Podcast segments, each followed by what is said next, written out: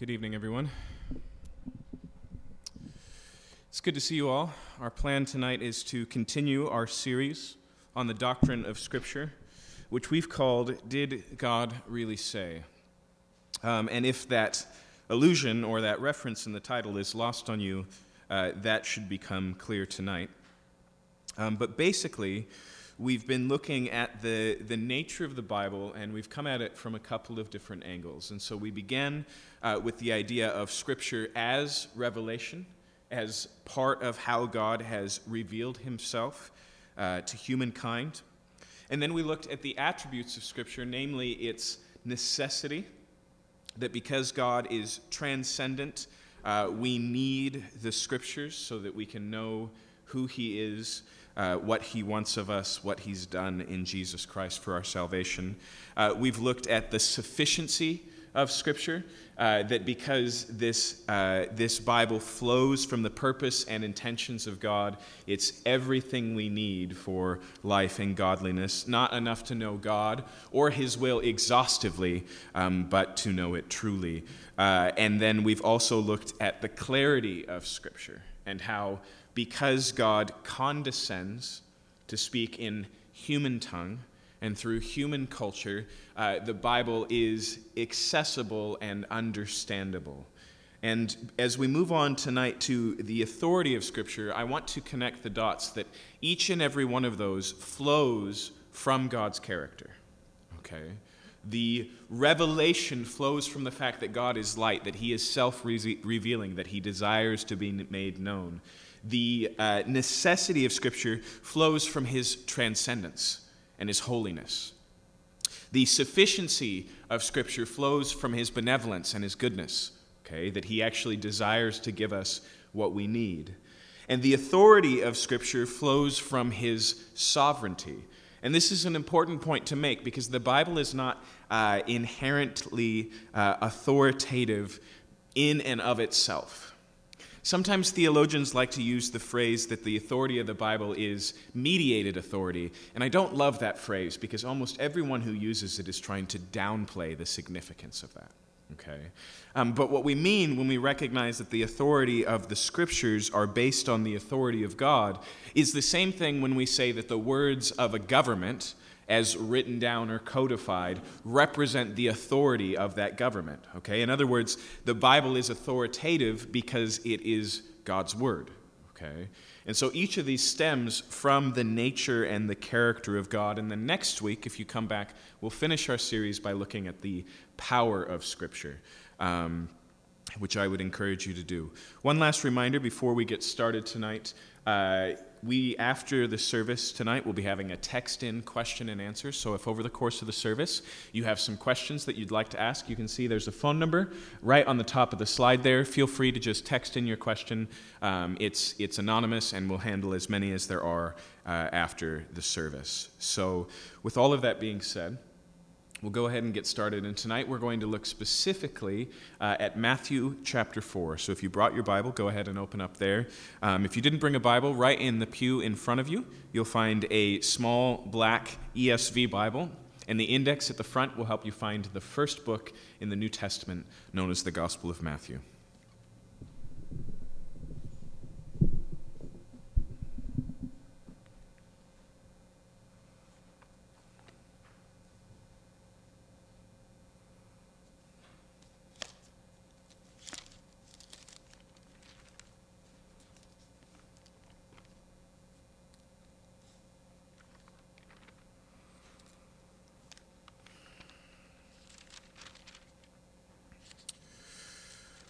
Going to be in Matthew chapter 4.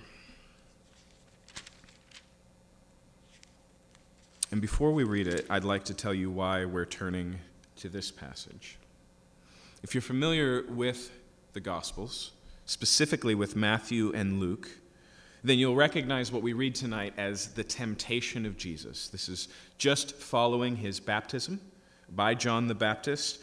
Uh, and uh, while he's in the wilderness, the devil comes and tempts him. Uh, and it should become pretty self evident as we read it why we're looking here tonight. Um, but I'll unpack it just in case.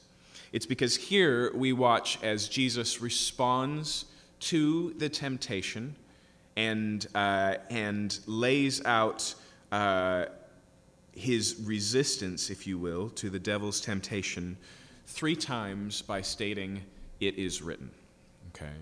And the reason why this is significant is because much of the way that we think about God, much of the way that we think about so- ourselves, much of the way that we think about how to live the proper life as Christians is rightly and properly shaped by the words of Jesus. In other words, if we are going to call ourselves Christians, then we should believe like Jesus did. Okay? And so, what I want to look at tonight is not simply here uh, that Jesus uses or utilizes the scriptures, it is written over and over again in times of temptation, but that he puts himself under the scriptures and sees them as defining uh, his calling, his role, his identity, his path of obedience.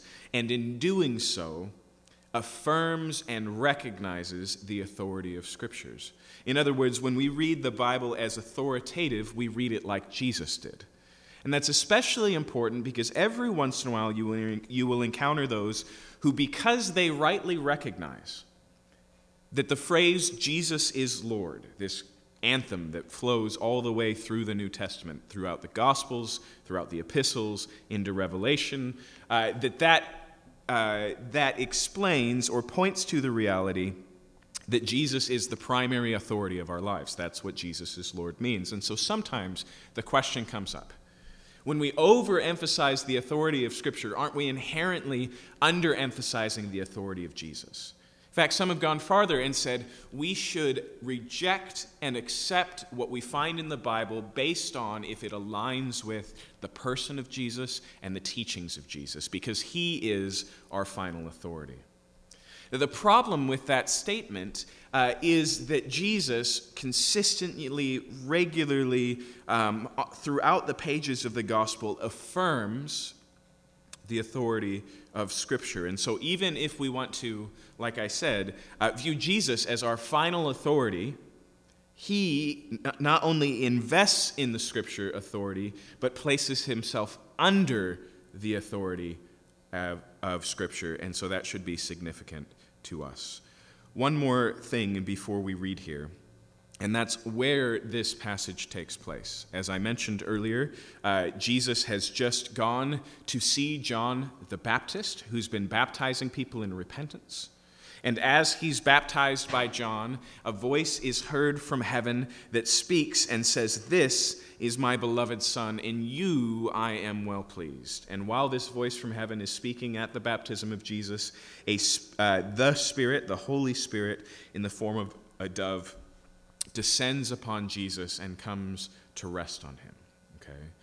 Now, effectively, what happens there is both the identification by God of who Jesus is, my beloved Son, as well as the empowerment of Jesus for the ministry that he's been called to. And so, what plays out over the rest of the gospel is the direct uh, follow up to those realities we see him operating as and, and uh, demonstrating the evidence of him being the Son of God. We see him filled with the Spirit and doing the miraculous and speaking with authority, uh, anointed for his ministry, and therefore the ministry follows. But before all of that, the next thing that happens after the baptism is not, and Jesus began to preach. The next thing that happened after the baptism is not, and Jesus began to heal the multitudes or did a miracle or anything like that. The thing that happens first is then Jesus was driven by the Spirit into the wilderness. Okay? So let's read the passage and then we'll talk further. Chapter 4, verse 1. Then Jesus was led up by the Spirit into the wilderness to be tempted by the devil. And after fasting forty days and forty nights, he was hungry. And the tempter came and said to him, If you are the Son of God, command these stones to become loaves of bread. But he answered, It is written, Man shall not live by bread alone, but by every word that comes from the mouth of God. Then the devil took him to the holy city and set him on the pinnacle of the temple. And he said to him, If you are the Son of God, throw yourself down. For it's written, He will command angels concerning you, and on their hands they will bear you up, lest you strike your foot against a stone. And Jesus said to him, Again it is written, You shall not put the Lord your God to the test. Again the devil took him to a very high mountain and showed him all the kingdoms of the world and their glory. And he said to them, All these I will give you if you will fall down and worship me.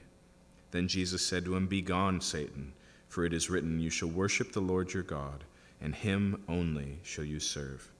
Then the devil left him, and behold, angels came and were ministering to him. Let's pray.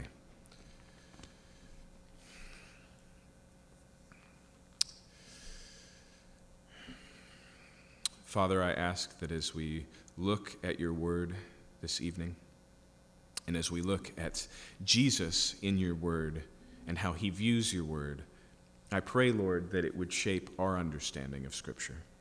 I ask, Lord, that the self same Spirit that came upon Jesus and the self same Spirit that empowered and inspired Matthew to write his gospel would come to us as teacher tonight and work in our hearts and make us responsive to the Word of God. We ask that you would do this work as you promised to do in this self same Bible. In Jesus' name, amen. So, why? Why here do we find Jesus in the wilderness? Why doesn't he go into the populated places? Why doesn't he begin his ministry proper? Notice here in verse 1, uh, it's not merely that Jesus wandered into the wilderness, it says here that he was led by the Spirit. Okay, and so the Spirit comes upon Jesus, and the first thing the Spirit does is drive him into the wilderness, and he spends a long period of time 40 days and 40 nights in fasting and in prayer. Okay, and it tells us specifically here why the Spirit led him into the wilderness. It says here to be tempted by the devil. Okay, in other words, this is a proving ground for Jesus. Before he can begin his ministry, he has to be shown to be, he has to be demonstratably someone who the devil doesn't have a foothold in. Okay. If you go back and you look at the sacrifices of the Old Testament, one of the constant refrains in the requirements for the lambs or the goats or the calves or whatever is that they be whole, spotless, without blemish. Okay. The sacrifice required of sin needed to be perfect. And so the way this works out in the Old Testament is that you were to bring your sacrifice before the priests and they were to examine to make sure that they met the pre-qualifications. In some way, that's a pretty good way to realize or to read what's happening here. In fact, Jesus' victory over the devil here is the baseline for all of the exorcism that follows in the Gospels. He's come and he's, in his words, bound to the strong man and then goes on to plunder his household. Okay? And so uh, the other thing we need to realize in here is, is that in Jesus going through these things, there's two historical touch points that we should keep in mind. The first one uh, is in Genesis chapter 3, at the beginning of human history, where Adam and Eve are given a single command. They're placed in the garden you may eat of all of the trees of the garden, but this one tree, the tree of the knowledge of good and evil, do not eat of, for in the day that you do so, you will surely die. And just like here in Matthew chapter 4 and Genesis chapter 3, the devil, in the form of a serpent, comes to Eve and tempts her. And similarly, that conversation comes down to the Word of God. And so here, Jesus repeats over and over again, It is written. And there, Satan's opening question to Eve is Did God really say? Right? It's a question of what God has said. That's where the tension is. Now, on top of that, we need to recognize that unlike Adam and Eve's temptation, Jesus, in a significant way, has the deck stacked against him. They're not equal playing fields. Okay? And so, whereas Adam and Eve are in the paradise we know as Eden, Jesus is in the wilderness. Whereas the temptation, which is also about food to Adam and Eve, do not eat of the tree, here, make these stones become bread. Whereas with Adam and Eve, they were told they could not eat of this one tree, but all the rest of the garden was a veritable smorgasbord for them to enjoy right? They were given everything they need, and just one thing was excluded. Here, the tempter comes when Jesus is hungry. And as you can imagine, after 40 days and 40 nights, so this is not, uh, you know, this is not mere hunger, this is starvation, okay? um, at his most vulnerable physically, is when this happens. Okay? Um, and so we should read this as being not just an echo of what happens in Genesis, but actually a response to it. Okay. Paul unpacks this in one of his later le- uh, letters when he refers to Jesus as the last Adam. And so here's the first Adam, and his choices have direct consequences on all of humanity. He operates as being our forefather, as being what theologians sometimes call our federal head. And his decision, just like a, a, governmental decision made by our president, if he declares war, guess what? We're at war, like it or not. In the same way, Adam's decision had consequences, reparations for all of us. So, uh, for in one man all sinned, Paul says in Romans, therefore all died. Okay. In the same way, Jesus here, operating as humanity's representative, needs to live the perfect life we cannot live, to qualify him as a sacrifice. In other words, Jesus here is not just operating as God who took on flesh, but as the ideal human who finally gets it right. Okay? The problem presented to us in Genesis 3 starts to be resolved here in the Gospel of Matthew. Okay? And so it begins differently. But there is a second historical touch point that we need to understand uh, for what's happening here, and that comes from Israel's days in the wilderness. Okay? In fact, one of the easiest ways to draw this out is to see that every quotation that Jesus makes here is not just from the Old Testament or the Scriptures, but specifically from the book of Deuteronomy.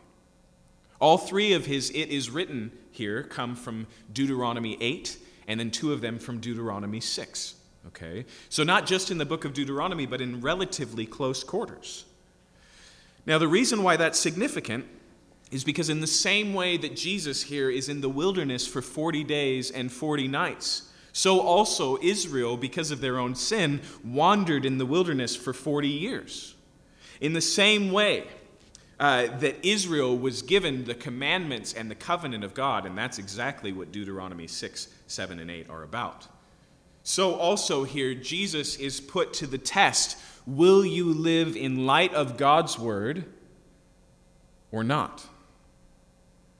But even there, as we'll see, there are differences. There, are, um, there is distance. There is more difficulty in what Jesus undergoes here. But just as we saw how Jesus is the last Adam, so also Isaiah identifies the Messiah who would come as the true Israel. In fact, the title, the Son of God, in the Old Testament is generally reserved for the people of Israel. And so Isaiah begins to talk about how my servant Israel, this is chapters 40 through 66 of Isaiah, and then suddenly he starts to shift, and we find this other servant, this servant who's to come, who identifies with Israel, but not as Israel as they are, but Israel as they were meant to be. Okay? And so Jesus here is operating as Israel 2.0, getting right what Israel got wrong, put towards the same temptation. I love how Martin Luther puts it. He says one of the great differences between Moses in the Old Testament and Jesus in the New Testament is that Jesus didn't come as a lawmaker, but as a law keeper. He comes here to fulfill the covenant. And so basically, here we see uh, again humanity at the crossroads, but this time humanity uh, is, is fully infleshed divinity. My beloved Son, in you I am well pleased. And like I said, as we look at how Jesus responds here, we shouldn't reduce this merely down to a successful way to resist temptation, although that would be not just a beneficial sermon, but also a true point. Instead, I want you to notice that the challenge that the tempter is making here involves the authority. The authority of God's word involves the authority of God.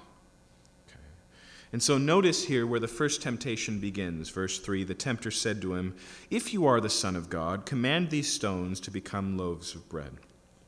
And the first thing that's helpful to understand is that little word if there in the Greek is a first class conditional, which means it would be just as appropriate to translate its sense.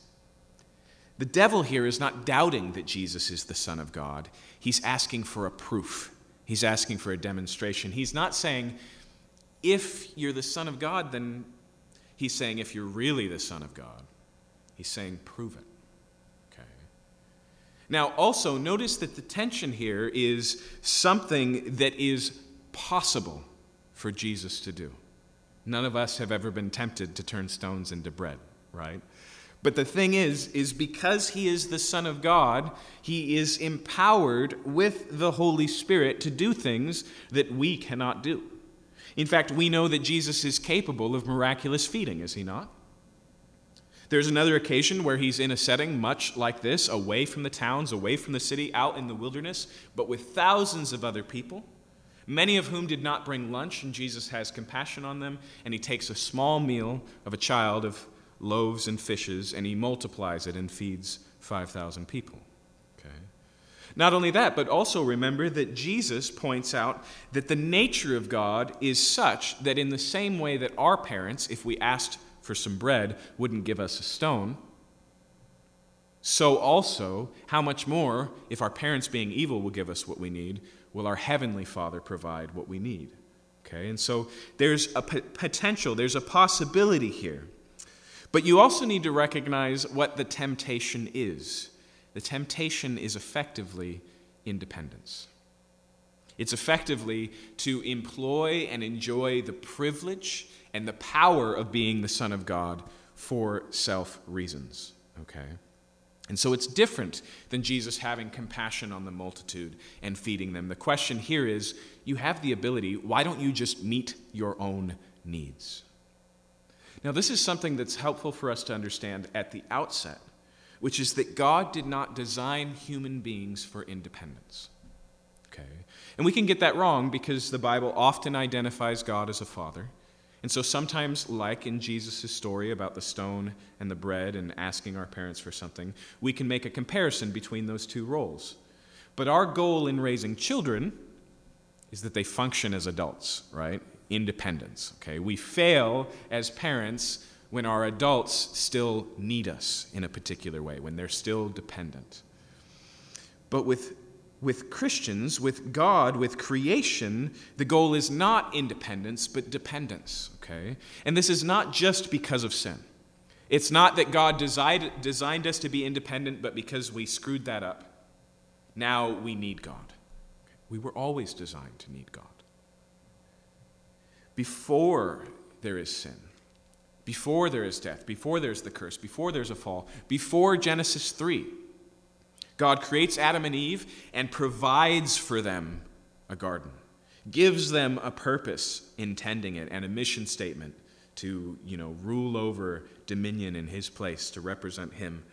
Um, but also, they in and of themselves, even though they are not yet sinners, need God's input on right and wrong. That's the tension of the tree of the knowledge of good and evil, right? Here's a chance for them to know for themselves, independently, experientially, the difference between good and evil. But at that point, they don't just inherently know, oh, we shouldn't eat of that tree. They're told. They're dependent upon the Word of God, not because they're fallen, but because they're finite. Not because they're sinners, but because they're created. Okay? And so the tension here uh, is that Jesus, who has the empowerment of the Holy Spirit, would use it to meet his own needs, which is an expression of independence. But notice how he responds in verse 4 But he answered, It is written, Man shall not live by bread alone, but by every word that comes from the mouth of God. Now, one thing I want to point out to you here is that Jesus responds here in the same way that he'll respond to the second temptation as well as the third. In each case, he responds, It is written. Okay. Now, the reason why I think that is significant because, uh, is because remember, Jesus has just had a tremendous existential experience. At the baptism, a voice from heaven audibly speaks and defines his identity. In fact, notice that's the tension that the devil is bringing out. That whole heavenly voice says, You are my beloved Son. And the devil says, Since you're the Son of God. But here, he doesn't lean on or rely on that heavenly voice, that existential experience, that encounter with God. Not only that, but in the baptism, the Spirit comes upon Jesus. But here, he doesn't rely on a still small voice or an internal witness of God's working. Instead, he responds, It is written. Now, I want to be careful with that tension here on the second one. Because the only reason we would come to the conclusion that the Spirit is valuable in speaking for God is because that's exactly what the Bible says. The Bible talks about the ministry of the Holy Spirit, that we all, as Christians who believe in Jesus, have been filled with the Spirit, have become the temples of God. And as Paul says in Romans chapter 8, as many as are led by the Spirit of God, these are the children of God. He goes on to say that the Spirit teaches us how to pray when we don't know what to pray by in utterances that can't be understood. Okay. The, the Spirit and his role in our life is one of leading and of guiding and of speaking and all of these things. My point uh, is, is here that the authority, the definitive, the final authority for Jesus is that it is written. That's where he draws the line. Now, notice here what he says. He says, It is written, Man shall not live by bread alone, but by every word that comes from the mouth of God. As I already mentioned, this comes from Deuteronomy chapter 8. Now, let me set up what's going on in the book of Deuteronomy 6, 7, and 8. Okay? At this point, Israel has been brought out of Egypt in what we call the Exodus. God has miraculously and powerfully delivered them from their oppression. He's brought them into the wilderness and given them the law and the covenant and then all of the promises of entering into the land. They get to the gate of the land and decide not to trust God, and because of that, the whole generation dies off wandering in the wilderness, including Moses. And so, the book of Deuteronomy, Moses stands at the border of the promised land with the new generation that's going to enter into it, and he reiterates the covenant, reminds them of what God has done and what God has said, and calls them to respond not like their parents did in the wilderness in rebellion or disobedience, but in obedience. Okay, that's the message of Deuteronomy. Um, and in 6, 7, and 8, he's looking backwards and forwards. And so, interestingly, when Moses says, Man shall not live by bread alone, the context of this is he says, Remember how God miraculously fed you for 40 years in the wilderness. Remember how for 40 years God sent manna from heaven to take care of all of your needs so that you would learn man does not live by bread alone, but by every word that proceeds from the mouth of God. And so, once again, we find a little bit of a difference here. Moses is employing the reality that it was the miraculous provision of God that proved Israel's need for the divine. In other words, there's a difference, if you will, if we were to try and translate this in a modern language. There's a difference between life and mere existence. Bread may sustain your body, but you were built for more than just to live at that level. You were built to experience, to encounter, to know, and to have a relationship with the God who made you. And that requires more than bread. Okay, that requires uh, learning, like I said, dependence. And so notice how Jesus is responding and how it shapes here. He says, This is your identity, the tempter says. You're the Son of God. That gives you ability. That means you're empowered. That means you're fully capable of taking care of your own needs. And he says, Yes, but it's written in Deuteronomy that life isn't about the needs. That I also need every word that proceeds from the mouth of God. In other words, the goal is dependence. Now, a side note here not a single verse that that Jesus quotes here in this passage is what we would call messianic. Not a single one of these verses applies specifically to the Messiah who was to come. It's not like Psalm 2 or Isaiah 53. Okay? Here, he takes the statements that were made to the total people of God as the covenant. Okay? In other words, Jesus here is operating in a way that is parallel to ourselves. Here he's given a choice make bread or don't make bread. But he sees that choice as codified in God's commandments, in God's revelation, in the unpacking of our identity as God has shaped it. And so he responds here, it is written. And so, verse 5, the second temptation the devil took him to the holy city and set him on the pinnacle of the temple and said to him, If you are the Son of God, throw yourself down, for it is written. He will command his angels concerning you, and on their heads, hands, excuse me, they will bear you up, lest you strike your foot against the stone. So notice there's a change in setting here. Whether in vision or physically transported, I don't know, but Jesus finds himself now at the highest point of the temple. Okay, as you can imagine, the temple in Jerusalem is a very busy and populous place. And so Jesus is, is here, and the temptation is just throw yourself down. And then notice there's not just a change in setting here, there's also a change in tactic. Jesus responds to the first temptation, temptation it is written. And Satan tempts Jesus the second time, saying, I can say things that God said. I know what is written as well. And he quotes here from Psalm 91. Now, this is especially important to recognize because it helps us alleviate one of the great pressures of when we talk about the authority of the Word of God. Okay? Obviously, here, the devil's intention is to utilize the Word of God for evil and not for good. Obviously, here, his quotation is an inappropriate use of the Bible's authority. That's why Jesus counters it. Okay? Many of us have probably experienced uh, the uh, possibility of this uh, that because the Bible is an understood authority, because it seeks uh, because it represents itself as speaking for God, people can use it to bolster their own authority, to accomplish their own power. Okay? And that is a real and significant thing. But I want you to notice that the way that Jesus responds is also, it is written. Okay? The, the, the thing that makes it possible to misuse the scriptures is twisting them is using them inappropriately, okay? Is using in them in a way that is uh, inaccurate. And interestingly enough, here, even the psalm that the devil quotes, we would find questionable, okay? Maybe you're familiar with the concept of proof texting. Okay, a way of reading the scriptures which just finds a position that you want to justify and finds a single sentence, ignoring the context, ignoring the setting in which it was said, ignoring what comes around it, and just slapping it out as being a demonstration that this is what the Bible teaches. Okay?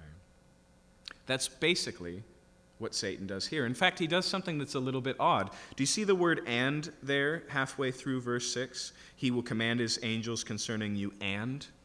Okay? That word and is not in Psalm 91 he quotes two different verses from Psalm 91, and here's what's super odd about it. All that lies between those two verses is this one phrase, in all your ways. Okay? And so, whereas he could have just paraphrased and left that part out, because let's be honest, you can quote accurately and not quote entirely. But the fact that he skips it with an and is suspicious. Now, now, it's worth saying, too, that if you read Psalm 91, it is an intense statement of God's supernatural protection of his people.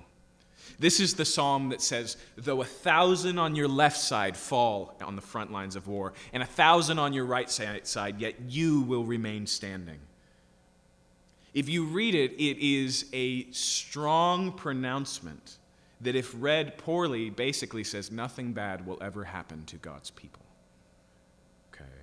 But if you read it closer, one of the things that the devil misses is that that's a promise made to the faithful. Okay? In fact, I would suggest to you that when he leaves out in all your ways, and if you keep reading in Psalm 91, you'll see what those ways are. They're God's ways. Okay? when, when the righteous are walking in your ways, okay, God will oversee that. He will provide for that. But what is the devil tempting him to do here? It's a little bit different. Okay, now let's look at what the psalm says specifically. He says, If you're the Son of God, throw yourself down, for it's written, He will command His angels concerning you. On their hands they will bear you up, lest you strike your foot against a stone. In other words, he says, Look, the scriptures are clear. No harm is going to come to you as one of God's people, so why don't you just swan dive off the temple?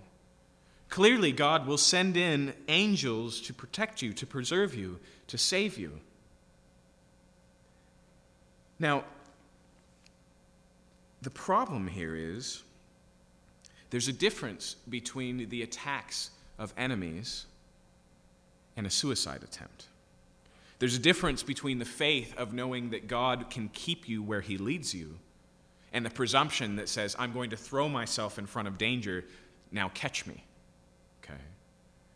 The temptation, once again, is, is related to this idea of independence, of separating yourself from God, of uh, here testing God. And so notice how Jesus responds. Verse 7 Jesus said to him, Again it is written, You shall not put the Lord your God to the test.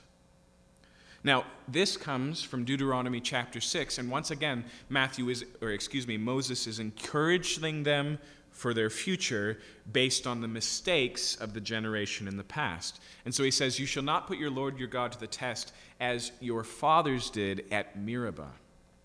Okay, Meribah is one of the many places over the 40 years in the wilderness where Israel complained and said, God has brought us out here to die. We don't have enough water for the people.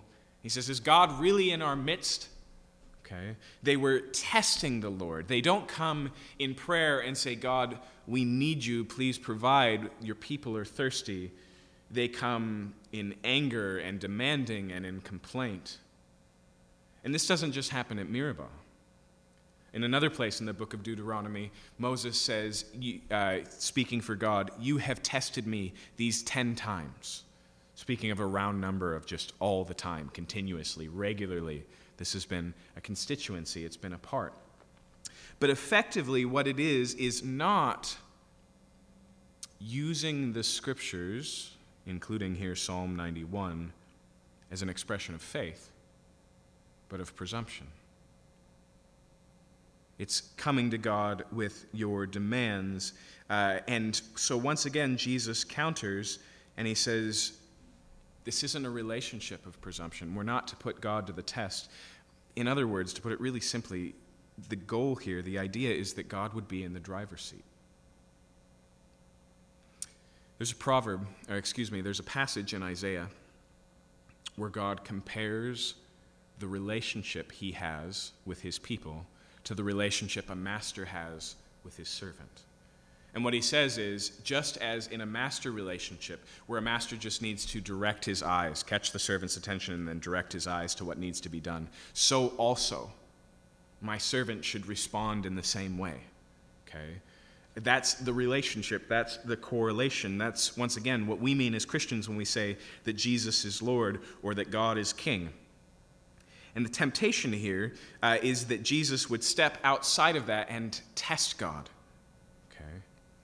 Now, it's interesting and at least possible here uh, that the reason why this takes place in the temple precinct, from the pinnacle of the temple, is, uh, is that there's a second layer to this temptation. Imagine what sort of an announcement it would be if Jesus began his ministry by diving off the temple and not hitting the ground. Imagine if the crowds saw the jumper, and then the jumper jumps and angels swoop in and protect him. Do you think he'd have some credentials? Do you think he'd be able to say, Well, as you can tell, I'm of someone of great significance. In fact, I'm the Messiah. It's an interesting thing that throughout Jesus' ministry, we never see him doing the miraculous for the sake of notoriety. We never see him putting himself out there like a magician would and performing for the people. In fact, often we see the opposite. He sees a blind person in a crowded place and he takes them by the hand and he leads them around the corner away from the crowds. He says to the leper, Don't tell anyone. Right? He's continuously moving in the op- opposite direction. In fact, he knows that the notoriety that he can't help but claim is misunderstood notoriety. They don't understand why he's there. It's just bread and circuses to them. It's just a political Messiah who's going to wipe out the Romans and set up a throne. They don't understand yet what the prophets have said. But that's maybe part of the temptation here. It's one of notoriety, it's one of uh, demonstrating very quickly who you are. So, whereas the first one has to do with his identity personally, the second one may have to do with his identity in appearances, his reputation. And so Jesus responds, and we get a third temptation in verse 8. Again, the devil took him to a very high mountain and showed him all the kingdoms of the world and their glory. And he said to them, All these I will give you if you will fall down and worship me. Now, this is bold and bald faced, is it not? This is really the climax, the culmination, the final temptation. But we also need to see this for what it is.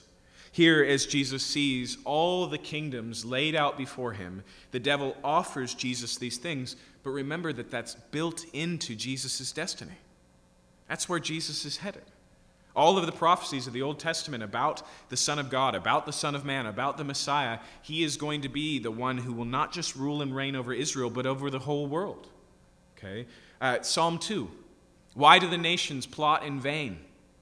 The Lord laughs at them in derision. His anointed one will rule over them with a rod of iron. The temptation here is not something different than Jesus' destiny, it's a shortcut in getting there.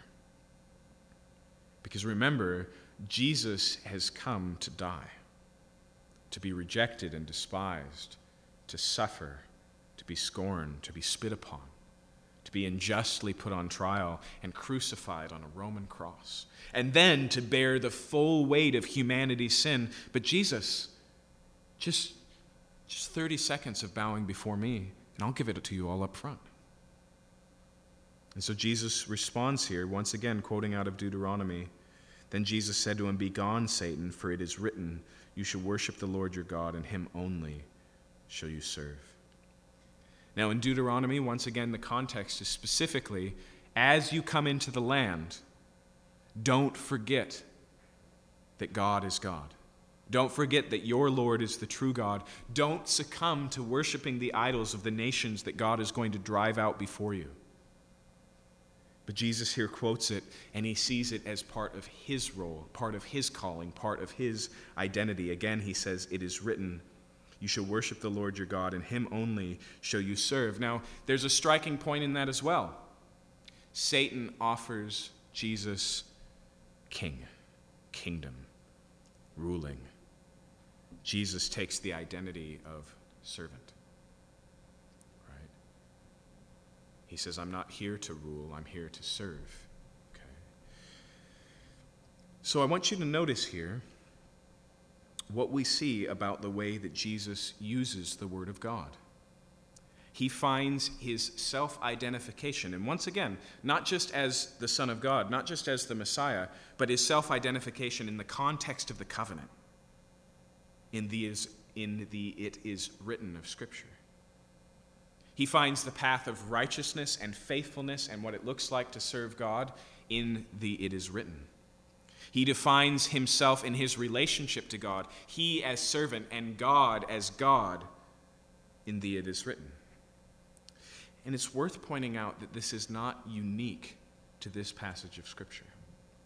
We regularly and consistently see Jesus encountering conversations that we as Christians have all the time. And as he does so, this is his most natural impulse. So, when there's a doctrinal disagreement, when there's a theological discussion, when there's a conversation about transcendental uh, or transcendent realities that we don't have access to in experience, specifically when the Sadducees come, who don't believe in a resurrection, who don't believe in heaven. And they come up with this hypothetical to make heaven sound ridiculous. A woman who's married seven men in a row and not had children with any of them, which one will be her husband, or will they all be her husband in the afterlife? And how does Jesus respond? He says, You err not knowing the scriptures. He says, You would know the truth about these things if you read your Bible. Like we often are, Jesus was faced with the tension of human made traditions that are tied directly to the religion the practices of Israelites who said, This is what faithfulness looks like. Specifically, it was the Pharisees this time, the religious leaders who had gone to their parents and said, I know that you were expecting me to take care of you in your old age. But whatever I was going to give you, I've made Corban, a gift to God. I've given it to the temple. So notice what they're saying. They're saying it's much more righteous to give our money to God than it is to take care of our parents. And Jesus says, through your actions, you have made the word of God void and elevated the traditions of men. He challenges where they get it wrong in their worship of God, their tradition of God, their cultural uh, uh, profession of God, with it is written. Okay.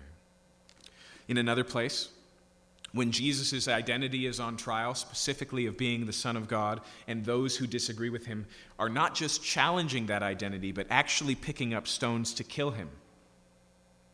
And he quotes a passage specifically in the Psalms, and he says, For the word of God cannot be broken. He points to it as being a final authority. He says, You have to reconcile with this, you have to understand this. He speaks in Luke 24 to his disciples, and he says, Foolish are you not to believe all that the prophets have spoken. And beginning with Moses and all the prophets, he declared the things concerning himself. Over and over again, he says, Have you not read? It is written, according to the scriptures. Even when one comes to him and says, What must I do to inherit eternal life, Jesus? He says, What does the law say? What does the scripture say? What's your reading of it? For Jesus, the scriptures are inherently authoritative. It's where we go for our answers. It's what resolves our disagreements. It's what confronts our traditions and our false understandings. And it's on almost every page of all four Gospels.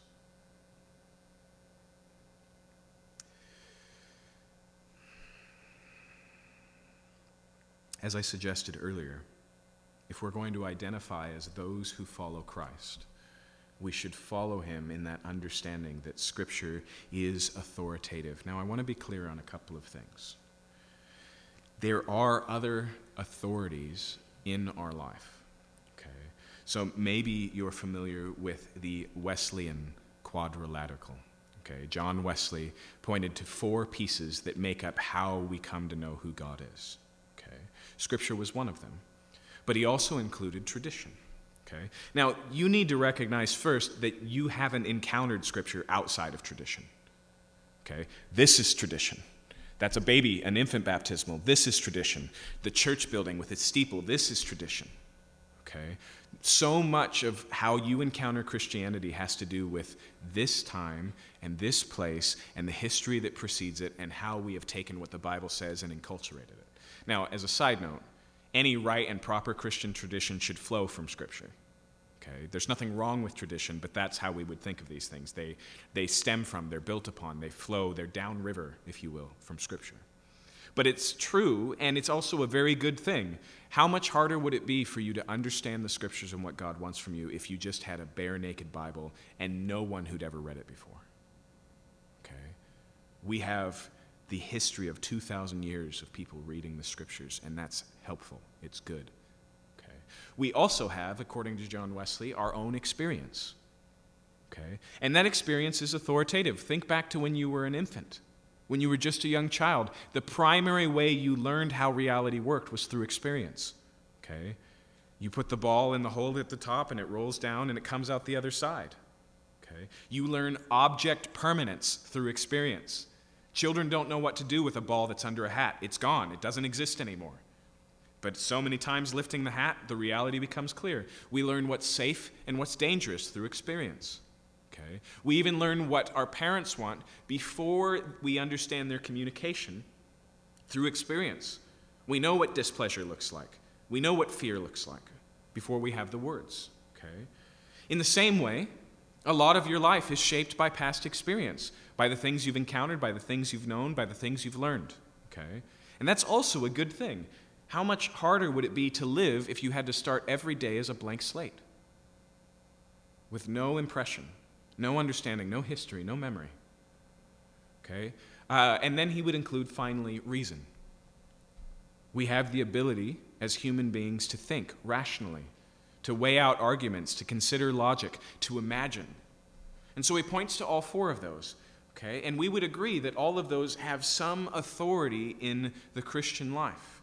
When we say that the Bible is the final authority, we're not saying that it's the only authority. We are saying that it's the final authority. In other words, it's the one that is the arbiter, it is the Supreme Court, it is the one that has the right and responsibility to confront all of those other things. When we're talking here about the authority of Scripture, we mean that we must bring Scripture to bear on our experience. We must bring it to confront our tradition. We must utilize it to challenge our reason in and of itself. Now, what makes the Bible different? Specifically, it's the fact that our reasoning comes from human beings, our tradition comes from human beings. Our experience is experienced by human beings, and that means that it's both finite and limited and also fallible. But as I said earlier, the authority of the Scripture is different because it stems from the sovereignty and the character of God. Okay.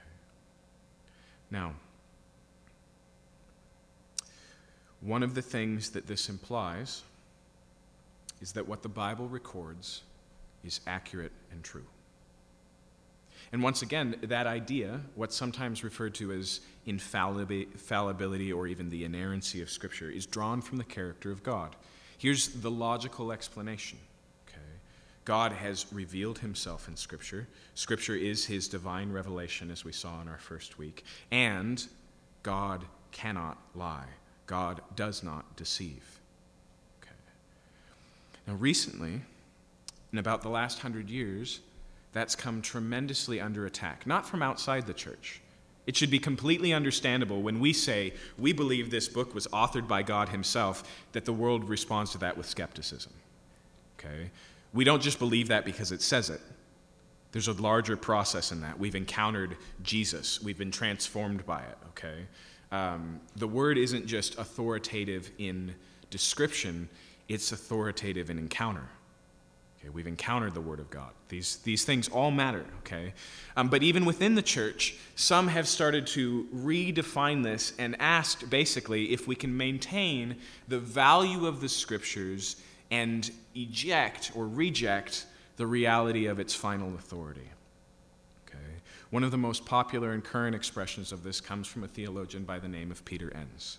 Peter Enns wrote two books that you may have heard of. One is The Bible Tells Me So uh, and the other is Inspiration and Incarnation. And actually, although they're two books, they're basically the same book. Uh, one was written much earlier and was written uh, in a very different format, which is a little bit more scholastic, which is much more likely to engage with sources and things like that, and which was written uh, not just to people like you and I in the church, but also knowing that other theologians and his peers would be listening in. The Bible Tells Me So is a very easy to read uh, 125 page paperback, paperback written to Christians.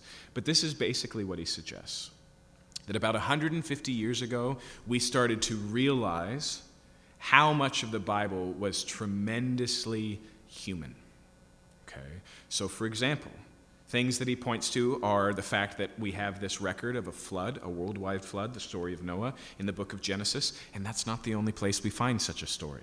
In fact, even from the Babylonians, which is close quarters to Israel, uh, we have the Enuma Elish, or the story of Gilgamesh, which also speaks of a worldwide flood and a single person in a boat and all of those details. We have, for example, the Code of Hammurabi, which has a good deal in common with the laws of Israel. He looks forward and he says the way that the New Testament authors handle the Old Testament seems a lot like the Jews in the first century who weren't Christians handled the Old Testament.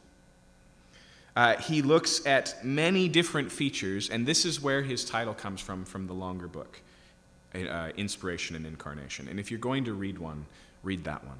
I don't know what else to call the other one but frustrating and irresponsible. Okay?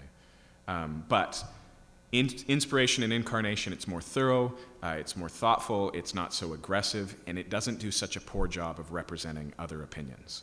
Okay? Um, but in it, he suggests that we need to think of the Bible in the same way that we think of the incarnation of Jesus. And so Jesus was fully God, enfleshed in true humanity. And he suggests that many Christians have made uh, the mistake of docetism, which is an ancient heresy that basically said Jesus wasn't actually human, he just looked it. It was just the appearance of humanity, but he was really God looking like a human. And that was rightly and properly rejected by the early church. Side note, rejected because of what the Bible says. Okay. But what he suggests is that we make the same mistake today. We see the Bible and, and we, we know it has human authors, but we, we just think it merely has the appearance of that humanity and that it's not got a full humanity. Because of that, where he ends up going is basically saying um, that all of these things can easily be set and set aside and rejected because they are the fallible, enculturated thoughts and opinions and words of people who truly did encounter God. Okay? And so they come infleshed with all the compromise that we experience in our own life, with all the limitations of perspective. Okay? Now, I want to challenge that on a couple of different levels. Okay? To, to honestly and fairly respond to his book, and this is what's so frustrating about it, it would take thousands of pages or hundreds of hours. He's so fast in moving through material. Okay? Um, and in doing so, he presents kind of this, this version of Christianity and the scriptures that I literally don't know anyone who holds as being the other position. It's, it's a little bit of a straw man. And so when he, he lays that out uh, um, and then responds to it, he ignores a couple of things. And this is my first critique, okay? Um, for example, now, most of you know me. I'm no, I'm no scholar. I don't even have a, a, master's in theology, nor have I written any papers. I'm, I'm not fluent in Greek or in ancient Hebrew, okay? But I am a reader. However, there's not a single thing that he brings up in his book that he finds compromising that I wasn't already familiar with. Not one. None of it surprised me. Okay. On top of that, every one of them are things that I have watched and learned as evangelical Christians who hold a very different view of the scriptures than Peter Enns does, engage with those things directly and respond to it in a way that I actually think makes a lot more sense than Enns' conclusions. But he doesn't present that. He acts as if all that's happened is that it's been ignored by people who hold a high view of Scripture and that they haven't truly engaged with the reality of Scripture. That's complaint number one. Complaint number two, okay? His, his paperback, you know, his really accessible work is called The Bible Tells Me So. And he basically says, We haven't been treating the Bible like it says we should treat it. That's his tagline. I, I read the Bible this way because the Bible tells me so. But he, he misses what I think is the most important way to read that statement. The Bible tells me so. Which is that he never once engages with what the Bible says about itself. He doesn't talk about when Paul says that all scripture is divinely inspired. He doesn't talk about how many times in the Old Testament the prophets say, uh, you know, um, uh, wow, that's such a repeated refrain. Why can't I remember it? The prophets always introduce their messages with, Thus says the Lord. He doesn't talk about when 1 Peter says that all all prophets didn't give their own interpretation, but as they were carried along by the Holy Spirit. In other words, I'm saying that our understanding of Scripture, we can say, why do we believe this? Because the Bible tells me so. And that's no small thing. Okay? What he's experiencing is some phenomenons of the encounter between what the Bible says and what it appears to be and these other realities outside of the Scripture science, archaeology, history, other cultural experiences, the Dead Sea Scrolls, and these types of things. And the only way he can reconcile that is to reduce the divinity of the scriptures. Okay? And so he challenges us, and, and what he says at the end is the Bible's still the Word of God, it's just not infallible, it's just not inerrant. Actually, he never says those things, but he clearly means it. It's just not authoritative. It needs to be um, seen for what it is and handled in a way that it is valuable in our relationship with God, but not, not these other things. Uh, but when he says, I still believe it's the Word of God, and when he says, I still believe it's inspired, he never explains what he means. Okay? And this is the third thing, and this is a little bit more pragmatic. My biggest problem with Peter Enns' view, and the reason why I'm harping on this is because he underlies a lot of common and popular conversations about what the Bible is right now. Okay?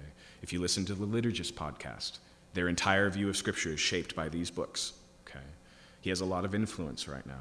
Um, but the third problem I have with this is that he doesn't present us a right and proper, uh, a way to engage with Scripture, a way to understand who God is or what He wants, a way to come to theological conclusions. He just dismantles a way and leave it, leaves it at that. His, uh, what He gives you is relief. He takes the hard things in Scripture, the places where we might disagree with what the Bible says, or the places where, as far as we can tell, it seems like the Bible contradicts itself. It takes the hard things in Scripture that we wonder, did this really happen? These types of things, and it alleviates all of that pressure. But in doing so, it loses the ability for the Bible to bring anything of value to the table anymore. Okay. Because what happens? If the Bible is only authoritative in certain places, if it's only true in certain places, how do we know which of those places? We have to turn to another authority you see, there are suggestions in, in today, uh, today's conversations about Christianity that the Bible doesn't need to be inerrant or infallible to be authoritative, that it can still work as the Word of God without those things. But the Catholic Church has known better for thousands of years. The Catholic Church suggested no, it's not just the Bible that's authoritative. We have two things the Bible and the verbal transition handed down, or tradition handed down in the authority of the church, and we need both. And in doing so, very quickly they realized, oh, shoot, this doesn't work. And so they indoctrinated this idea of a single, infallible interpreter, the Pope. Okay? Because they needed a final court of appeal, they needed an authoritative place. This is why progressive Christians or liberal Christianity is tremendously diverse in its beliefs. Because they have no unified ground on how to come to those beliefs. And so some of them reject the Trinity and some still hold it. Some of them reject the bodily resurrection of Jesus and some still hold it. Some of them come to these conclusions on ethics and others come to these, and there's no place for them to come to agreement because other authorities are shaping their opinions and they're not agreed upon.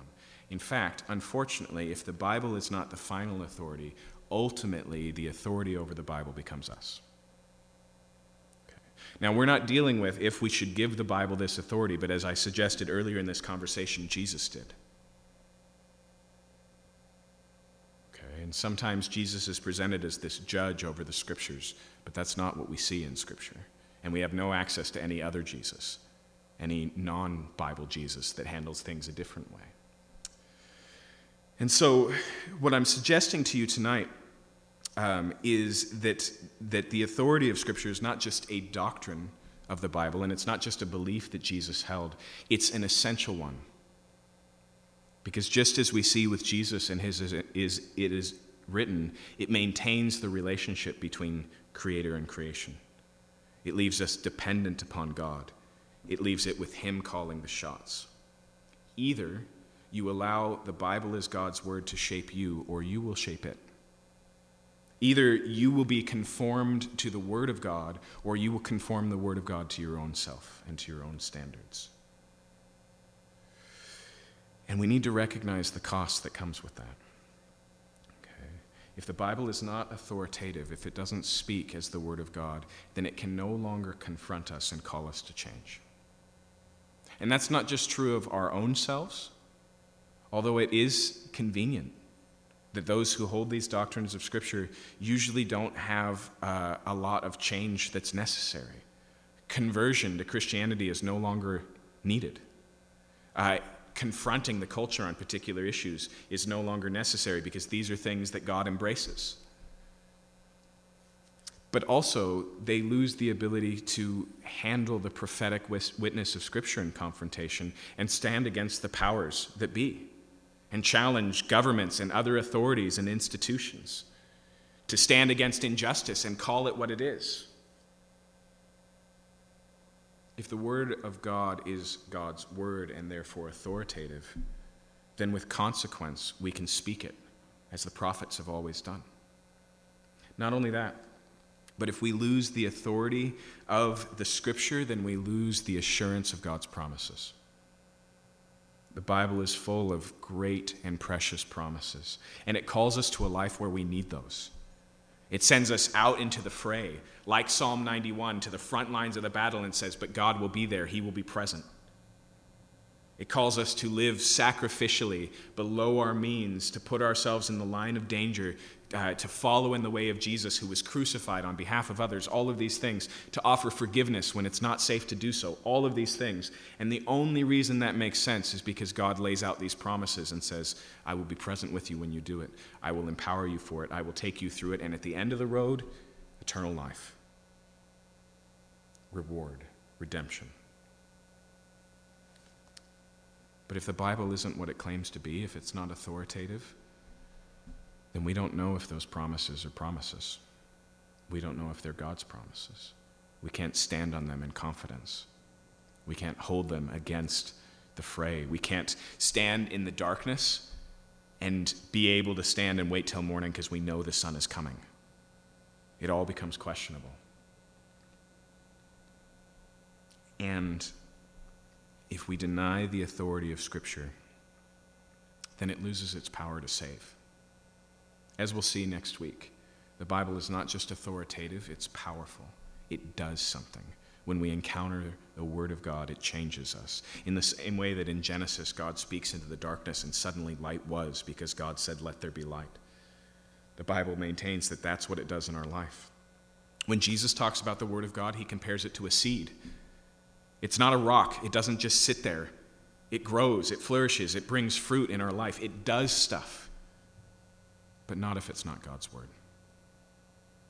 You see, here's the tension, and it really can't be gotten around for Peter Enns and people like him. The human enculturation of the Bible stems from the fact that even if God used it, it's merely a human book.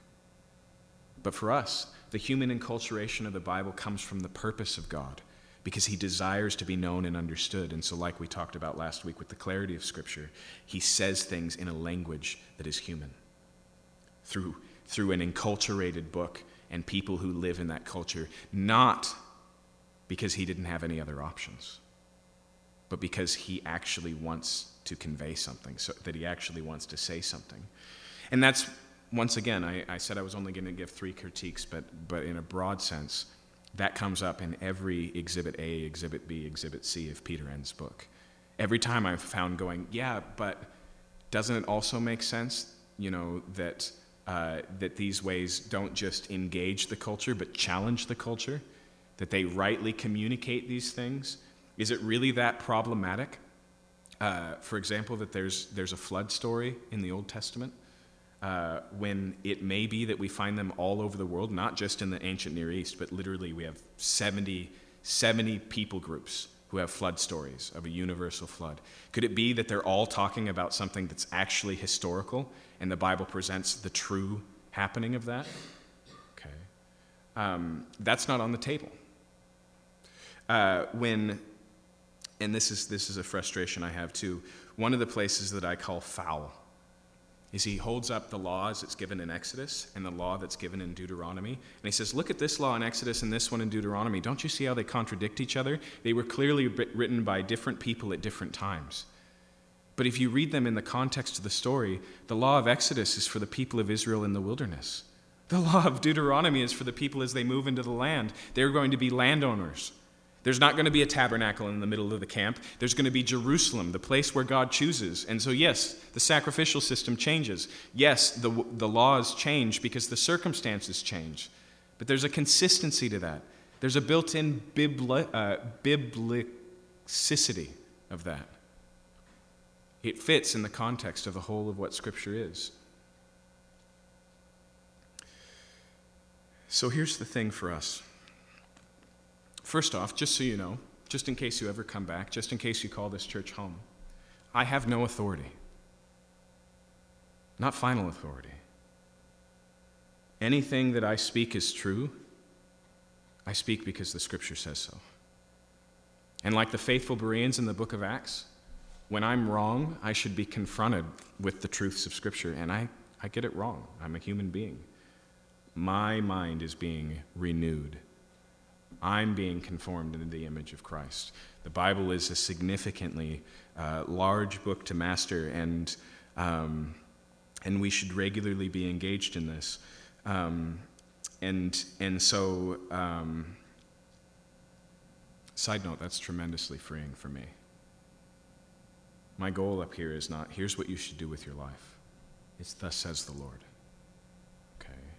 Um, but, but also for each of us as individuals, you have to ask the question what is the final authority in your life? How do you sort your experiences? How do you determine good reasoning and bad reasoning? How do you shape who God is and what He wants from you? What do you do when you disagree with Scripture? What do you do when you don't understand? I want to be very clear here. If the Bible is authoritative, then it is right and proper to wrestle with it. But the aspiration, the desire should be that Scripture wins. Okay? I'm not suggesting to you some sort of blind sheep following. In fact, when we do that as a church, what happens? We lose what the Scripture teaches and we replace it with these you know, false embodiments of it, these traditions of men, these misunderstandings. Okay? We need to be regularly and consistently confronted with the truth, and that's what makes the Bible important. That's what makes it significant. Um, but the way that we wrestle in Scripture is different. Okay? It assumes we are the ones in error. It assumes that we don't have all the facts. It sees contradictions as apparent contradictions and goes, maybe I should keep reading. It stands in a posture that says, You are God in heaven, and here I am on earth. And the value of this, once again, is that what we're trying to do as we follow Jesus is to build a life. And I, I was thinking this morning of, uh, of a metallurgist, of a, some, somebody who builds something out of metal. And a significantly important thing for that to work is that the hammer and the anvil have to be made of stronger stuff than the thing you're trying to shape. The authority of the Word of God means that we can actually grow in the truth, it means that we can actually grow to be more as God designed us to be, to be more in tune with the identity that He's given us. It's good news, but it is news that puts us in our place. It is news that this is God's word uh, and we are shaped by it and do not shape it. Let's pray.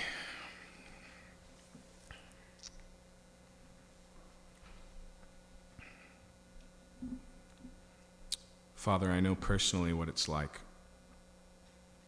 to wrestle with your word, to not understand, to find myself in the shoes of the disciples who hear you say a hard word and say, Where else would we go? You alone have the words of eternal life. I pray that you would produce that posture in us, Lord. That we would not put ourselves above your word as judges of what is and what isn't, what's true and what's right, what's good and what's bad but that we would give the scriptures a chance to speak authoritatively in our life, to challenge us, to reform us, to show us where we've been deceived, to counter our misunderstandings, and to make us more like Christ. And we thank you, Lord, that the authority of this word means that we can proclaim in confidence that Jesus was sent by God to live the life we could not live to die the death that we deserve, and raised from the dead by the power of God, so that we also might have life freely by trusting in Him and receiving the forgiveness that God offers in His blood. And that is something we can build on. That is something that brings peace and joy and purpose. And most importantly, that is something that reunites us with the God who made us and who loves us and who has amazing plans for us.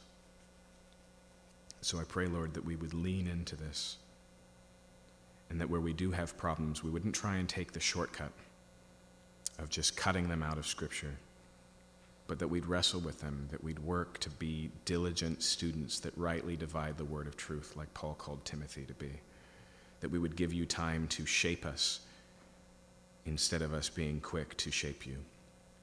Help us with this in Jesus' name. Amen. All right.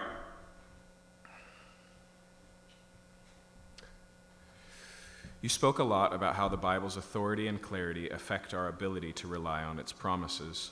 What if, similarly to how we are not promised security or peace in this life, we are also not promised clarity in life regarding the Scriptures?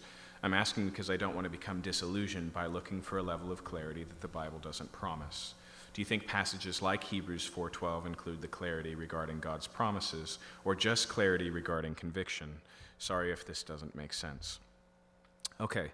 Um, so in this, there's a couple of different questions, but they, they all kind of stem from the, the same place. And I really appreciate um, the, the, uh, the fear here, which is not wanting to become disillusioned by looking for a level of clarity that the Bible doesn't promise. Okay?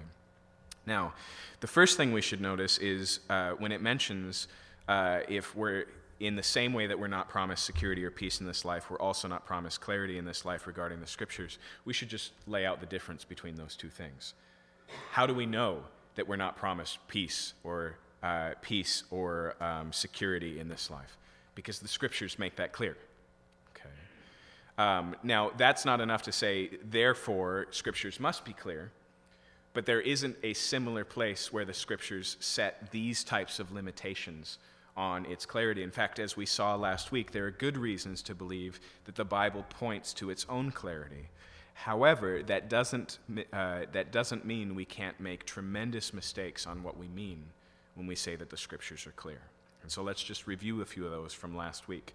First off, when we say the scriptures are clear, uh, we don't mean that on the first reading, for any person of any intelligence, uh, that the Bible's message is always perfectly conveyed fully and truthfully. Okay? What we mean in the clarity of Scripture is because God has condescended to use human language and human grammar and human culture that we actually can come to discover and discern what God actually meant.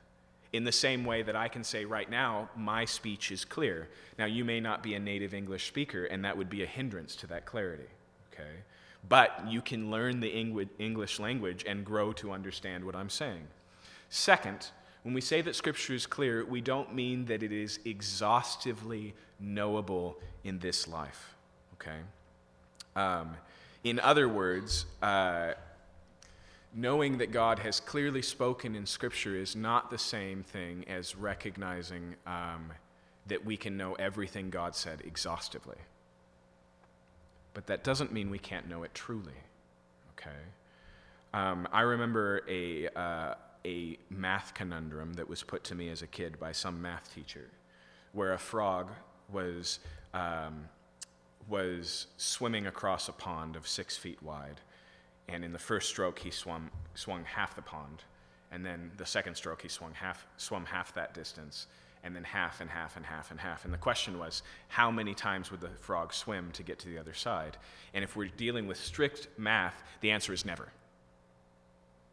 Because every, play, every time he only cuts the, the remaining distance in half. Okay? And so those numbers get infinitesimally small, ironically, much smaller than a, than a frog's own body length or observable distance. But, but there's diminishing returns, and so the frog never arrives. But he does get a whole lot closer. And to some degree, eventually he gets close enough that there, there is a true, you can say he's gotten to the other side, okay? Um, it's, it's at the molecular level that he hasn't arrived yet, right? In the same way, when we talk about the clarity of Scripture, what we're recognizing is that by engaging with the normal tools of understanding, of language, of study, of interpretation, and these types of things, that we can grow in our understanding of Scripture and therefore God to the degree that we're getting closer and closer. Okay? Even though we will never exhaust it, nor does clarity mean, and this is point three, um, that everything we'd ever want to know, or that God in, in and of himself is exhaustively knowable in Scripture. How do I know that? Because the Bible maintains a good deal of mystery in God. That's part of the clarity of Scripture, God's transcendence. Uh, transcendence just means if you were to um, hypothetically or philosophically try and draw a, a, box around God. He would always be more than that. Okay? You can't contain all that God is descriptively because, as Isaiah says, He's God in heaven. Uh, his ways are not our ways. His thoughts are not our thoughts. Okay? But once again, that we can't know God exhaustively or know everything about God doesn't mean we can't know him truly. Okay? In the same way that we would all say that we can know one another truly, although not exhaustively, right? Um, and so I think when we keep these things in mind, it does do a good job of keeping us from being uh, disillusioned for a level of clarity. To put it in the words of Paul, now we know in part. We see in a mirror dimly. But then we will know just as we're known because we will see him face to face. That is part of the life we live in, and that includes a life with Scripture. Okay? But that doesn't mean that we can't know God truly. All right, another one here. Our adherence to Scripture is only as good as our interpretation of it, and there are always differing interpretations. How can we be sure that we interpret Scripture correctly? Now, last week we talked about the fact that although there are differing interpretations of some things, church history over the course of 2,000 years shows a tremendous amount of unity on the most important things. Okay? It's why almost every church Almost every church standing today that identifies as Christian, Catholic, Eastern Orthodox, Protestant, liberal, mainline, uh, almost all of them hold to the creeds. Okay? The big we believes, um, those are unified. Uh, second, most of the time, where we differ is not on interpretations, but on implications. Okay? So, like we talked about last week, uh, the Bible talks about baptism. And for some people, uh, that baptism is only appropriate for adults because clearly baptism is something you do after you believe in Jesus, and a baby can't come to belief in themselves.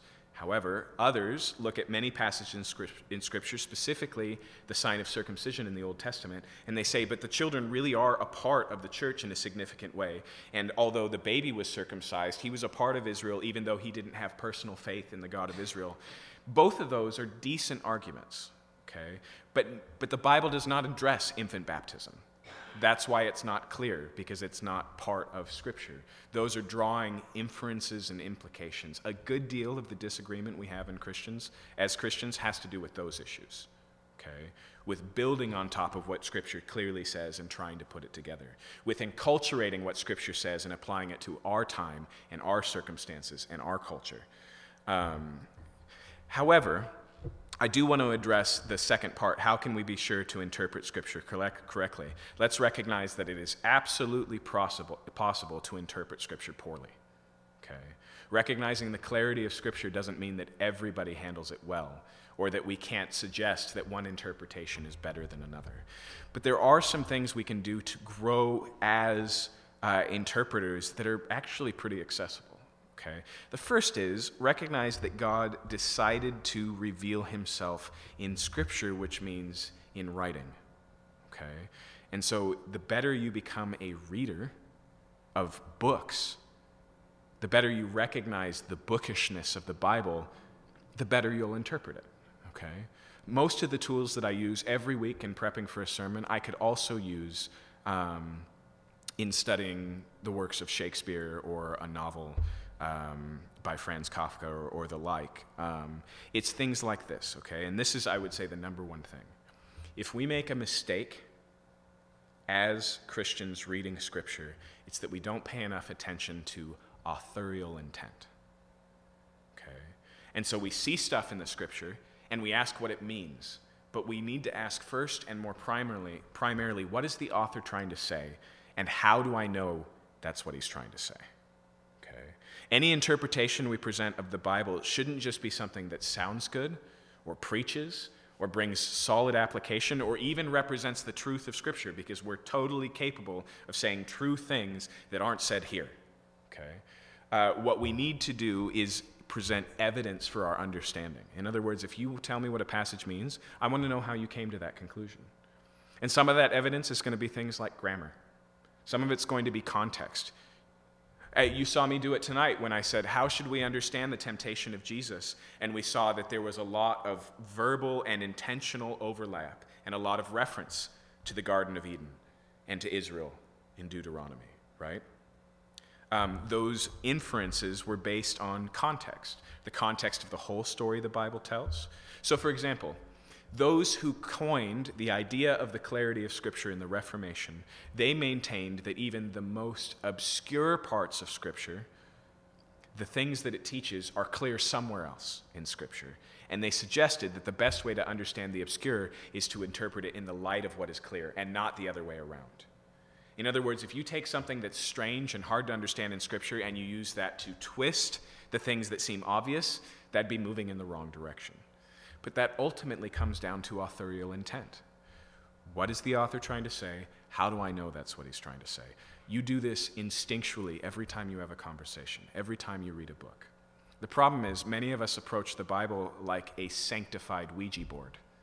And so we just open it and want it just, just the sentence we read first to speak to us, okay? Now, as I've said before, God can speak through a donkey, but that doesn't mean you should go to a barn and sit in front of an ass and say, okay, God, what do you want to say?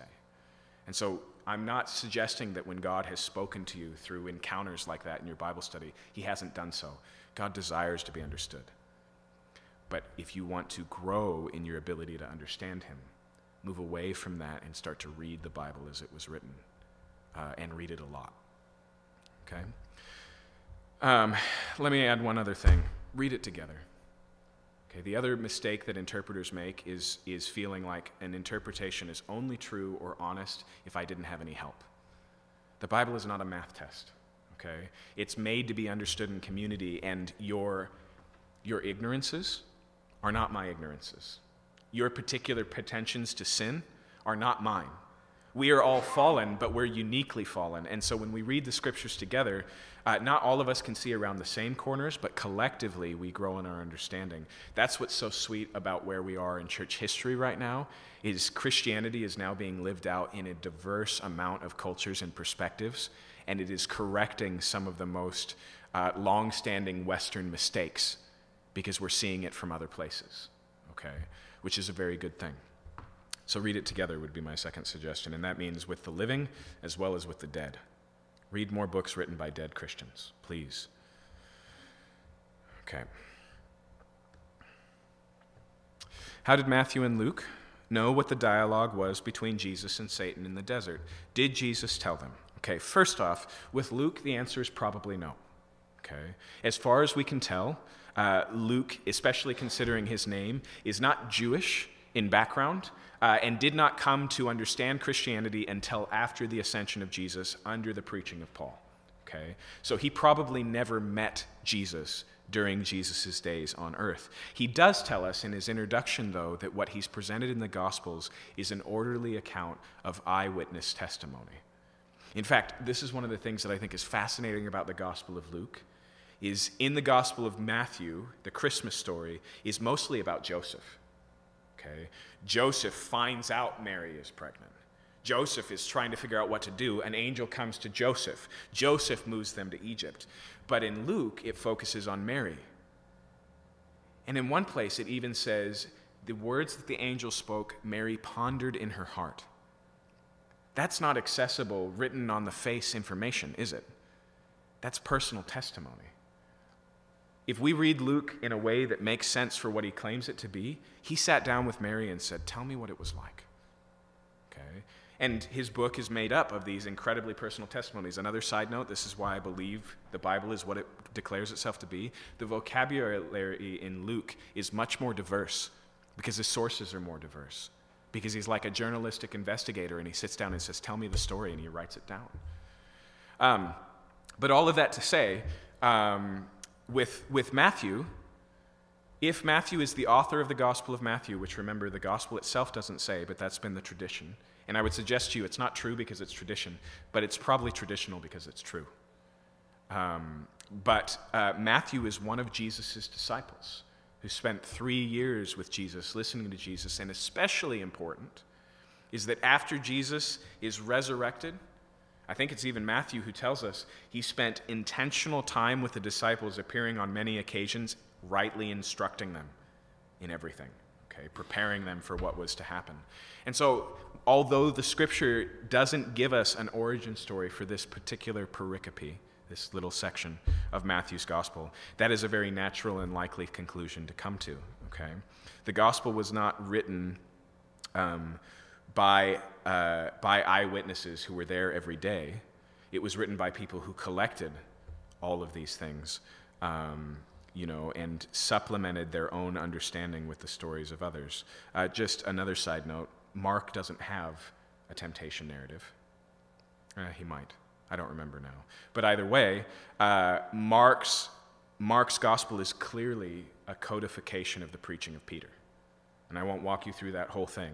But we can see that basically the best way to understand the gospel of Mark is that Peter is dying and the church he's been preaching to in Rome. Mark goes, We should write down everything you've ever said. And he puts it together so that although Peter, the apostle, will be absent, the apostolic witness of Peter will be continued. Okay. Uh, which brings us to the next question, and it's a good one.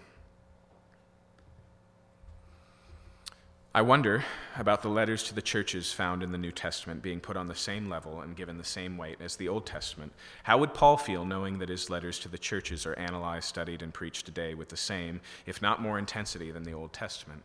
Would churches of the Apostles' day be okay with spending a whole service time or longer on Paul or other letters' accounts in the New Testament over the Old Testament? Okay, first off, just a little bit of history. Even some non Christian historians tell us that yes, in the generations just after Jesus, they did sometimes read aloud the writings of the apostles in the same way that they would read the Old Testament. Okay, that's, that's a historical fact by those who were observing Christianity. But more importantly, we can see earmarks of the New Testament understanding itself, the writings of the Gospels, the epistles, and the book of Revelation and the book of Acts, um, as being Scripture. Now, last week we actually talked about this and how um, Peter not only sees all Scripture being of d- divine, spirit empowered origin, but at the end of the book refers to Paul's letters specifically and says that some people twist them to their own destruction as they do the other Scriptures. And so Peter just lays it out and he says the letters of Paul are Scripture. Okay? Um, in the same way, Paul engages with the Gospel of Luke. And so he says in, um, in one of his letters to Timothy, For scripture says, Do not muzzle an ox while it's treading out the grain, and a laborer is worthy of his wages. The first one comes from Deuteronomy. The second one is the words of Jesus, only found in Luke's gospel. Okay? But I also wanted to point to you, uh, point out to you in Paul's own understanding of his own writings, as well as Peter's own understanding of his own writings, we can see this going on. And I just want to point you to a couple of places. I'll give you homework as well. If you want to ponder this, read 1st and 2nd Thessalonians and see how he engages with his own ministry to Thessalonica. And there's a couple of places where you'll see similar things that I want to show you tonight. But what I want to show you specifically is in Ephesians chapter 3. Paul here is writing to a church in Ephesus. Um, and this is what he says. He says, For this reason, I, Paul, a prisoner for Christ Jesus, on behalf of you Gentiles, assuming that you've heard of the stewardship of God's grace that was given to me for you, how the mystery was made known to me by revelation. Okay? And so, what is he saying here? He says, What I'm about to tell you, as you already know, is something that was unknown in the Old Testament, that God revealed to me personally. And then what I want you to notice is what he says next. He says, verse 3 How the mystery was made known to me by revelation, as I have written briefly. And then he goes on, he says, When you read this, you can perceive my insight into the mystery of Christ.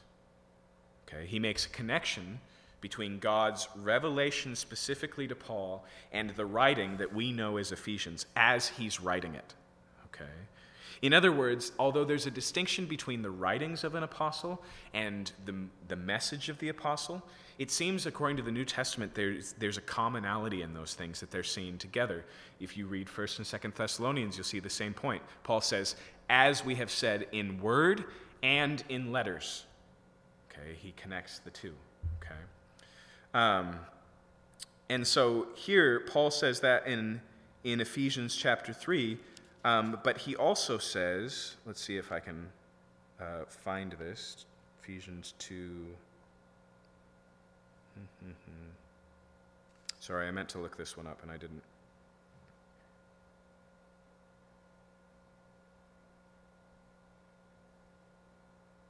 In chapter 2, verse 20, or sorry, verse 19. So then you're no longer strangers and aliens, but you are fellow citizens with the saints and members of the household of God, built on the foundation of the apostles and the prophets. Okay? Now, most likely, he's connecting the dots between the Old and the New Testament. He says the foundation of the church is the word of God given to the prophets and the apostles, of which Paul self identifies as one. It's right after this that he goes into chapter 3 and he talks about the mystery that God has revealed to me that I've spoken to you. Okay? In the same way, Peter, in 2 Peter chapter 3,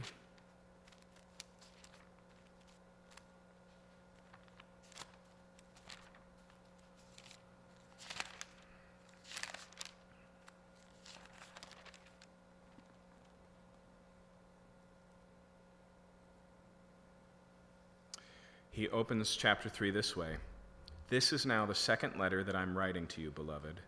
In both of them, I'm stirring up your sincere mind by way of reminder that you should remember the predictions of the holy prophets and the commandments of the Lord and Savior through your apostles.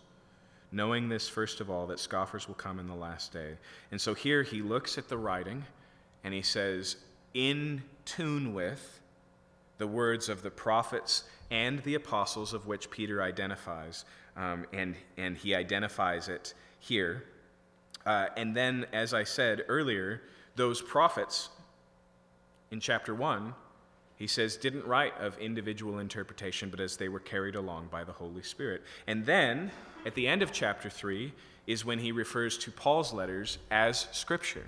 Okay? And so across 2 Peter, as he deals with the Word of God, which is what 2 Peter is all about, he connects the dots, never explicitly, but inherently, almost, almost um, assumes this reality and speaks from it instead of speaks about it. Um, but I would suggest to you that Paul and Peter and James and John uh, understood what the authority God had given them and the empowerment of the Holy Spirit promised in the upper room discourse of the Gospel of John meant and lived and spoke and even wrote from that position and posture. Uh, and even in the days of the New Testament, we see churches finding the letters that were written by the apostles to other churches as being valuable in their day. In fact, in Colossians, Paul says, Make sure you also read the letter that I sent to the Laodiceans, okay, to the church in Colossae, okay? So, in other words, as we talked about a long time ago, uh, what makes the uh, what makes the New Testament epistles scripture is that they are expressions of apostolic authority, which Jesus had appointed them to be filled with the Spirit and to speak on his behalf. Um, and once again, the upper room discourse talks about that. So does 1 Corinthians chapter 2. All right, Let me hit the reload button and see if we've got anything else in the queue here.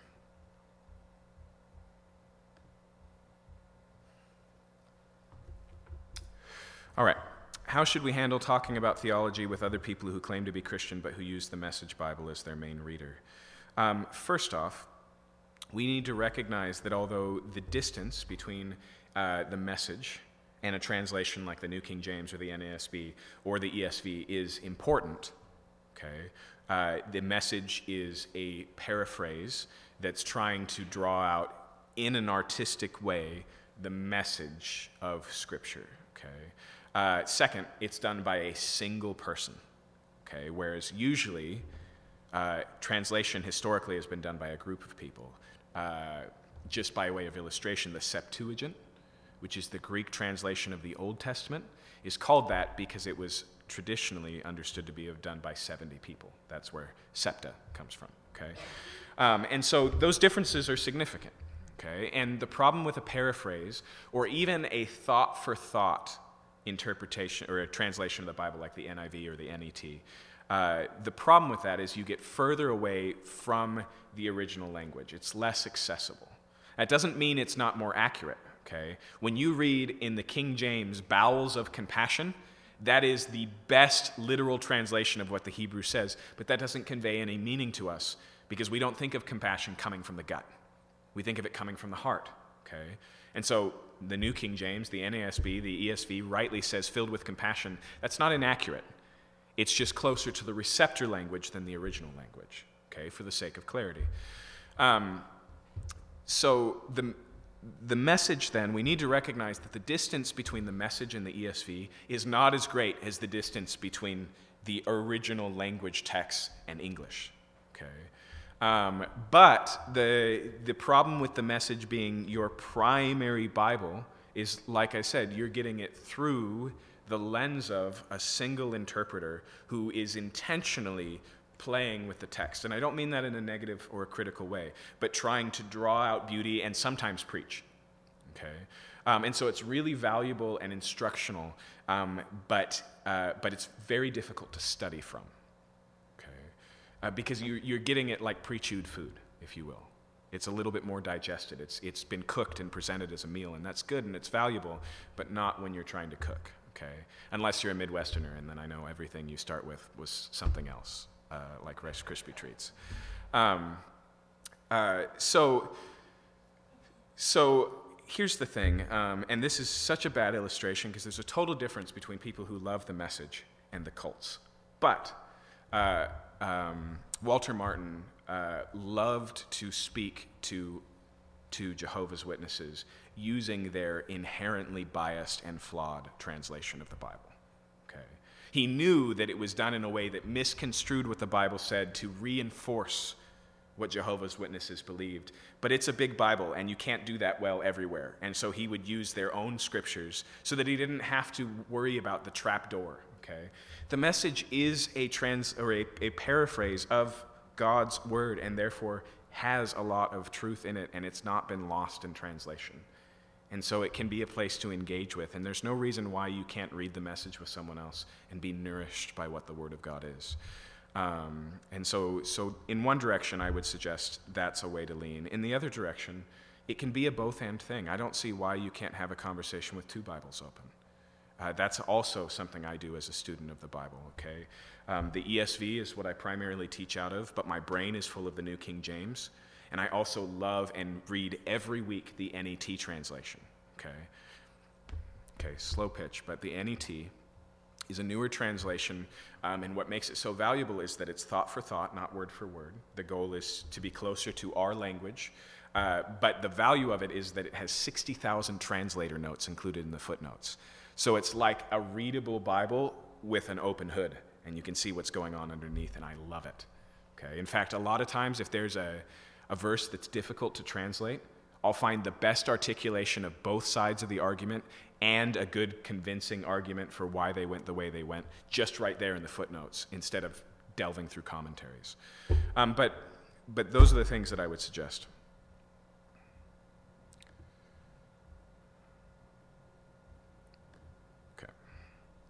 I believe these two go together. Let's see if it makes sense now. There we go. In regards to something like the creation story or, re- or revelation, can you speak about the difference between scriptures being inerrant and infallible and the scriptures, scriptures being literal? Okay, what's important to keep in mind here is the idea of literary genre. Okay, when Jesus tells a parable, it's not errant or untrue because it didn't actually happen. Right? It's supposed to be a parable, and so we interpret it as a parable. Okay, one of the bad ways to handle Scripture we call allegorical interpretation. That's where everything in the Bible becomes symbolic and, uh, and it ignores the history of what happened, it ignores the author's point that he's trying to make, it just uses the Scripture to say something else. However, if you're reading John Bunyan's The Pilgrim's Progress, you should absolutely read it as an allegory. In doing so, since he wrote it as one, you're reading it literally okay? Or maybe if it's helpful, because sometimes literal means, uh, in our day and age, wooden, where we don't even understand metaphors or things like that. So, literarily, if it's helpful to you, okay? When we talk about reading these things, we need to read it in the context of its literature, okay? And so, what that means for the book of Revelation is that it is apocryphal, okay? Oops, excuse me, apocalyptic. There we go. Uh, it is apocalyptic in nature, that's its genre. And so, some people suggest we should turn to the books that were written um, 400 years before Jesus up to 100 years after of Jesus that are also apocalypses. Okay? They're not biblical. They're often written by Jews and sometimes a couple of sects around Judaism, and they have a lot in common. With the book of Revelation. And so, what they suggest is these groups didn't understand this as having any sort of prophetic or historical, it was just a moral allegory, and so we should read Revelation in the same way. I would say that was a good case to make, except we have other apocalypse literature in the Bible, specifically in Ezekiel, Zechariah, and in Daniel. And the unique thing about Daniel is that his apocalyptic visions are, uh, to us, past fulfilled. And so we can look at how Daniel, as a writer of Scripture, meant his apocalyptic vision to be understood, and he had a significant correlation between historical happenings and the symbols. Okay?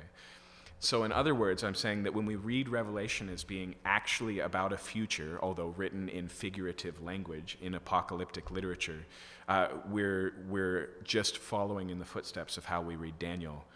Um, but uh, but that does make room for recognizing these things. And like I suggested last week, the book of Job may be about historical people, but is not conveyed as history. It doesn't read like First Kings. Okay?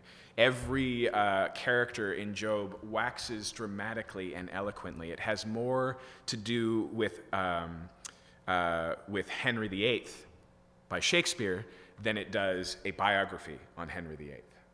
Okay? Uh, and so, uh, if we say this is not straight history, we're once again reading that book literally.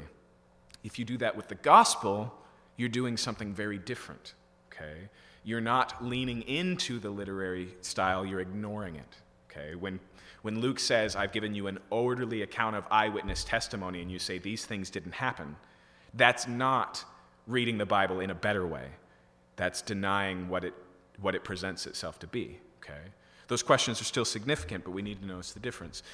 When it comes to Genesis, specifically the creation narrative, there is a major difference between the writing of Genesis 1, 2, uh, and what follows. Okay? Uh, it, it, just is different. In fact, we can't, in a, in a sense, and I hope you all understand why I say this, call it history. We have to call it prehistory. It doesn't mean it's not historical, but it, it is by nature a different thing. Uh, most of history is provided to us, including in the Bible, how? Eyewitness testimony. Is Genesis 1 and 2 eyewitness? It can't be. Okay? That doesn't mean it didn't happen. Okay? It means that it's nuanced, it's different, it's involved. And so there are room for having these conversations. And what I'm suggesting you to, tonight is the way to have them uh, is to look, once again, for authorial intent. Okay? Where I'm not comfortable is, well, Moses believed this is how the world was created, but that's not what happened.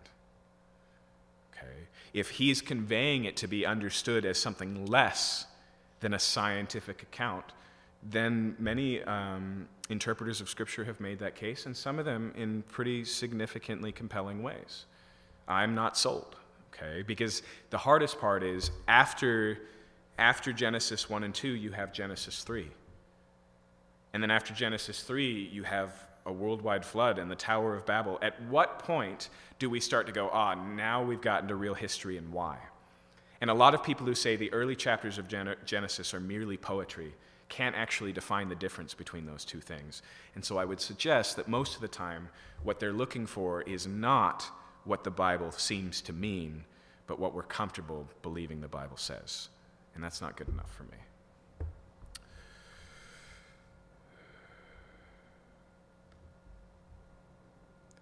All right, I'm going to hit refresh one more time, but I think we might have come to the end.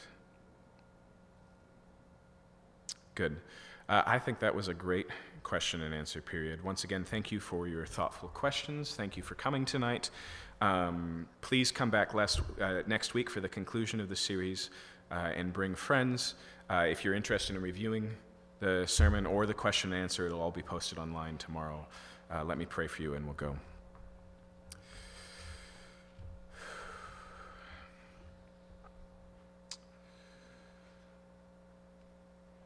God, the trustworthiness of Scripture is something that, if we're going to understand it at all, we have to kind of take hypothetically and on credit to begin with, but it's also something that can be tested uh, and experienced and even proven in our own lives. And so, this is what I ask for my friends and my family here tonight, Lord, that as they engage with Scripture, as they wrestle, uh, as they read uh, from experts, as they weigh opinions, Lord, as they hold the Scripture up, that it would be proven faithful and true and, and solid enough to build their lives on.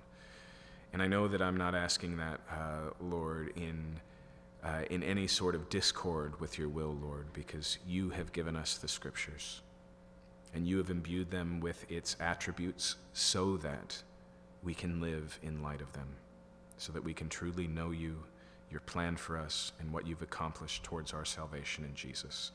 And so I pray, Lord, uh, that we would continue to grow in our understanding with the help of your Spirit and with the sweat of our brow. In Jesus' name, amen. Amen. Have a good night.